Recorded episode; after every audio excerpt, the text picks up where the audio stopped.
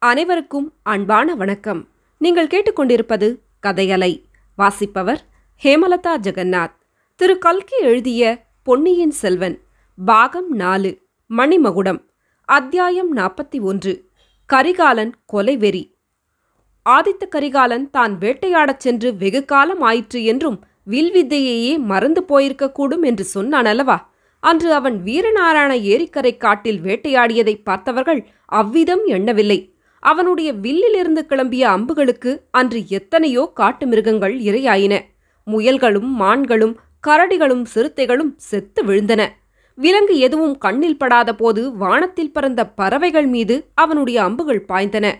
பருந்துகளும் ராஜாளிகளும் அலறிக்கொண்டு தரையில் விழுந்தன.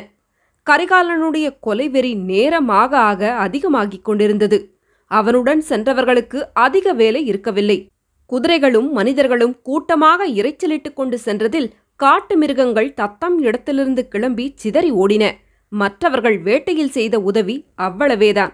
கரிகாலன் மீது பாய வந்த மிருகங்கள் மீது மற்றவர்கள் அம்பு விடுவதையும் வேலை எறிவதையும் கூட கரிகாலன் அனுமதிக்கவில்லை. கந்தமாறன் ஒரு தடவை அவ்வாறு கரிகாலன் மீது பாய்ந்து வந்த கரடியின் பேரில் அம்பு எய்தான். அப்போது கரிகாலன் அவன் பக்கம் திரும்பி பார்த்து கந்தமாறா நீ கரடியை கொல்ல பார்த்தாயா? என்னை கொல்ல முயன்றாயா? என்று கேட்டான். கந்தமாறன் முகத்தில் எள்ளும் கொள்ளும் வெடித்தன. பிறகு அவன் வில்லை வளைக்கவே இல்லை. ஏறக்குறைய சூரியன் உச்சிவானத்தை அடைந்த சமயத்தில் எல்லாரும் களைத்து போனார்கள். சற்று ஓய்வு எடுத்துக்கொண்டு வீடு திரும்பலாமே என்ற யோசனை எல்லாருடைய மனத்திலும் தோன்றியது. ஆனால் கரிகாலனோ களைத்துப் போன குதிரையை மேலும் காட்டு வழிகளில் செலுத்திக் கொண்டு போனான். காலை நேரத்திலெல்லாம் கந்தமாறன் கரிகாலனையொட்டி போய்க் கொண்டிருந்தான். என்னை கொல்ல பார்த்தாயா? என்று கரிகாலன் அவனை கேட்ட பிறகு கந்தமாறன் பின்னால் தங்கி பார்த்திபேந்திரனுடன் சேர்ந்து கொண்டான். அவனிடம் இளவரசரின் முரட்டுத்தனமான நடத்தையையும் பேச்சையும் பற்றி குறை கூறத் தொடங்கினான். பார்த்திபேந்திரன் அதற்கு சமாதானம் கூற முயன்றான். இந்த சமயம் பார்த்து வந்தியத்தேவன் கரிகாலனை அணுகினான். பிறகு அவர்கள் இருவருமே சேர்ந்து முன்னால் சென்று கொண்டிருந்தார்கள். வந்தியத்தேவன் வில்லும் அம்பும் எடுத்து வரவில்லை. அவனுக்கு வில்வித்தை அவ்வளவாக பழக்கமும் இல்லை. கையில் வேல் மட்டும்தான் கொண்டு வந்திருந்தான். ஆகையால் கரிகாலனுடைய வேட்டையில் குறுக்கிடாமல் அவன் ஜாக்கிரதையாக சென்று வந்தான். ஏதாவது அபாயம் நேருவதாக இருந்தால் வேலை உபயோகிப்பதற்கு மட்டும் எச்சமயமும் ஆயத்தமாக போய்க் கொண்டிருந்தான். அதற்கு அவசியம் உச்சி நேரம் வரை ஏற்படவில்லை. கந்தமாறன் பார்த்திபேந்திரனிடம் இன்றைக்கு இவ்வளவு வேட்டையாடியது போதாதா? இன்று ஒரு நாளிலேயே இந்த காட்டில் உள்ள விலங்குகளையெல்லாம் கொன்று தீர்த்து விடுவார் போலிருக்கிறதே. இவருடைய வேட்டை வெறி தணிவதற்கு கொல்லிமலைக்குத்தான் போக வேண்டும். இன்றைக்கு போதும் வீடு திரும்பலாம் என்று சொல்லுங்கள் என்று கூறினான். அதற்கு பார்த்திபேந்திர பல்லவன் தம்பி இளவரசரின் உள்ளத்தில் ஏதோ கொந்தளித்துக் கொண்டிருக்கிறது. ஒரு பெரிய சாம்ராஜ்யத்தை விட்டு கொடுத்து விடுவது என்றால் லேசான காரியமா? அந்த ஆத்திரத்தையெல்லாம் வேட்டையில் காட்டுகிறார். அதுவரையில் நல்லதுதான். இல்லாவிடில் உன் மீதும் என் மீதும் காட்டுவார். அவராக சலிப்புற்று போதும் என்று சொல்லட்டும் நாம் தலையிட வேண்டாம் என்றான். இந்த சமயத்தில் அந்த வனம் வனாந்திரமெல்லாம் நடுங்கும்படியான உருமல் சத்தம் ஒன்று கேட்டது.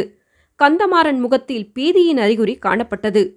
ஐயோ காட்டுப்பன்றி இளவரசரை நிற்கச் சொல்லுங்கள் என்றான்.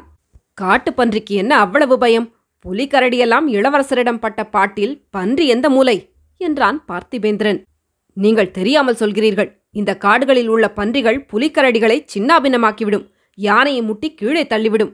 குதிரைகள் லட்சியமே இல்லை. அம்பும் வேலும் காட்டுப்பன்றியின் தோலிலே பட்டு தெரித்து விழுமே தவிர அதன் உடலுக்குள்ளே போகாது. ஐயா ஐயா நில்லுங்கள்! என்று கந்தமாறன் கூச்சலிட்டான். அதே சமயத்தில் காட்டுப்புதர்களிலே ஒரு சிறிய சுழற்காற்று அடிப்பது போன்ற அல்லோல கல்லோலம் ஏற்பட்டது. மறு நிமிடம் குட்டி யானைகளைப் போன்ற கரிய பெரிய உருவம் வாய்ந்த இரண்டு காட்டுப்பன்றிகள் வெளிப்பட்டன. அவை ஒரு கண நேரம் நின்று குதிரைகளையும் அவற்றின் மீது வந்தவர்களையும் உற்று பார்த்தன. கந்தமாறன் ஜாக்கிரதை ஐயா ஜாக்கிரதை! என்று கூச்சலிட்டான். பின்தொடர்ந்து வந்த வேட்டைக்காரர்களில் சிலர் இதற்குள் அங்கு வந்து சேர்ந்துவிட்டார்கள்.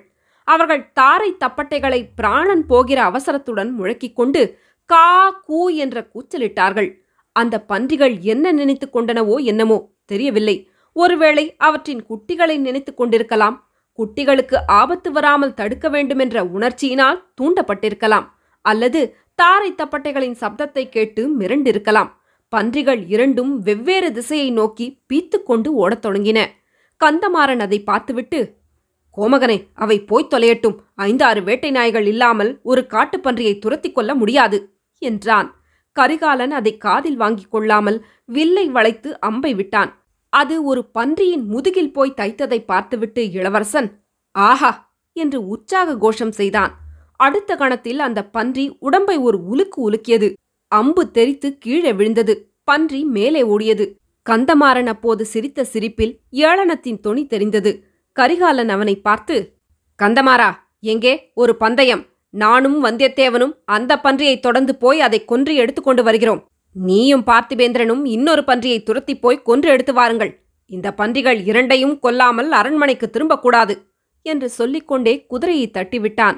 வந்தியத்தேவனும் அவனுடன் சென்றான். அவர்கள் தொடர்ந்து சென்ற காட்டுப்பன்றி எந்த திசையில் எந்த வழியாக போய்க் கொண்டிருக்கிறது என்பது கொஞ்ச நேரம் வரையில் தெரிந்து கொண்டிருந்தது. ஏனெனில் பன்றி சென்ற வழியிலிருந்த செடி கொடிகளும் புதர்களும் அந்த பாடுபட்டிருந்தன. பின்னர் ஒரு சிறிய கால்வாய் குறுக்கிட்டது. அது காட்டில் பெய்யும் மழை தண்ணீரை ஏரியில் கொண்டு வந்து சேர்க்கும் கால்வாய். அவ்விடத்துக்கு வந்த பிறகு பன்றி எந்த பக்கம் போயிற்று என்று கண்டுபிடிக்க முடியவில்லை.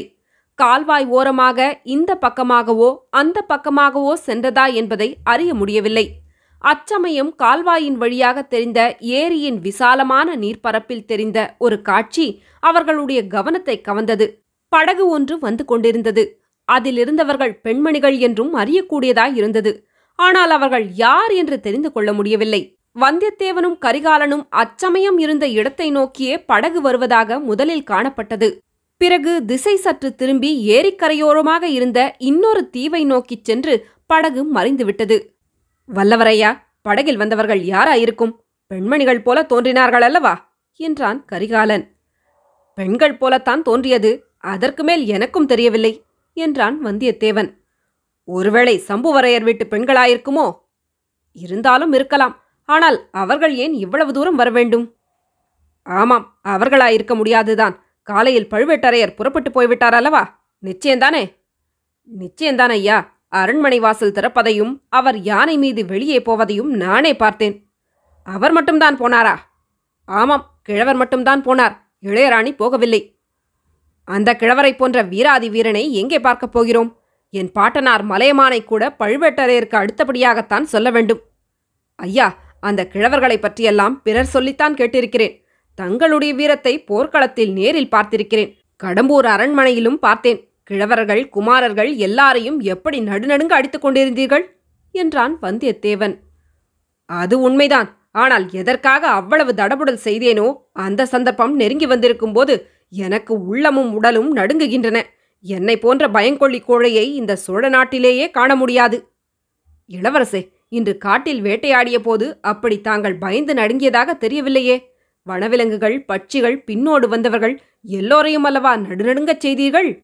இவையெல்லாம் ஒரு தைரியத்தில் சேர்ந்ததா? கேவலம் ஒரு வேட்டை நாய் வேங்கை புலி மீது பாய்ந்து கொள்ளுகிறது காட்டுப்பன்றி மத யானையோடு சண்டைக்குப் போகிறது. வேட்டையாடும் தைரியம் ஒரு தைரியமா? வல்லவரையா கேள் நான் செய்த சூழ்ச்சி பழித்துவிட்டது. பழுவேட்டரையர் நந்தினியை தனியாக விட்டுவிட்டு சென்று விட்டார் ஆயினும் அவளை தனிமையில் பார்த்து பேசுவதைப் பற்றி எண்ணினால் எனக்கு பீதி உண்டாகிறது என்றான் ஆதித்த கரிகாலன். ஐயா அதற்கு காரணம் உண்டு. இத்தனை காலமும் பழுவூர் இளையராணியைப் பற்றி ஒரு விதமாக எண்ணியிருந்தீர்கள். இப்போது அவர் தங்கள் சகோதரி என்பதை அறிந்திருக்கிறீர்கள். அவரோ தங்கள் குலத்தையே அழித்துவிட விரும்பும் பாண்டிய நாட்டு சதிகாரர்களோடு சேர்ந்து கொண்டிருக்கிறார். இதையெல்லாம் அவரிடம் சொல்வது கஷ்டமான காரியம்தான் எனக்கு அதற்கு ஒரு சந்தர்ப்பம் கிடைத்தும் என்னால் சொல்ல முடியவில்லையே. நண்பா நீ அறிந்து வந்து கூறிய செய்தி ஒவ்வொன்றும் திடுக்கிடச் செய்வதாகவே இருக்கிறது. இன்னமும் என்னால் நம்ப முடியவில்லை. ஆனால் சிற்சில பழைய விஷயங்களை யோசித்துப் பார்த்தால் உண்மையாக இருக்கலாம் என்று தோன்றுகிறது. எனக்கும் அவளுக்கும் இடையில் எப்பொழுதும் ஒரு மாயத்திரை இருந்து வந்தது. பழையாறை பெரிய பிராட்டியார் செம்பியன் மாதேவியார் நந்தினியுடன் நான் சகவாசம் வைத்துக் கொள்ளக்கூடாது என்று அந்த நாளில் வற்புறுத்திச் சொன்னார். ஆனால் உண்மை முழுவதையும் சொல்லவில்லை.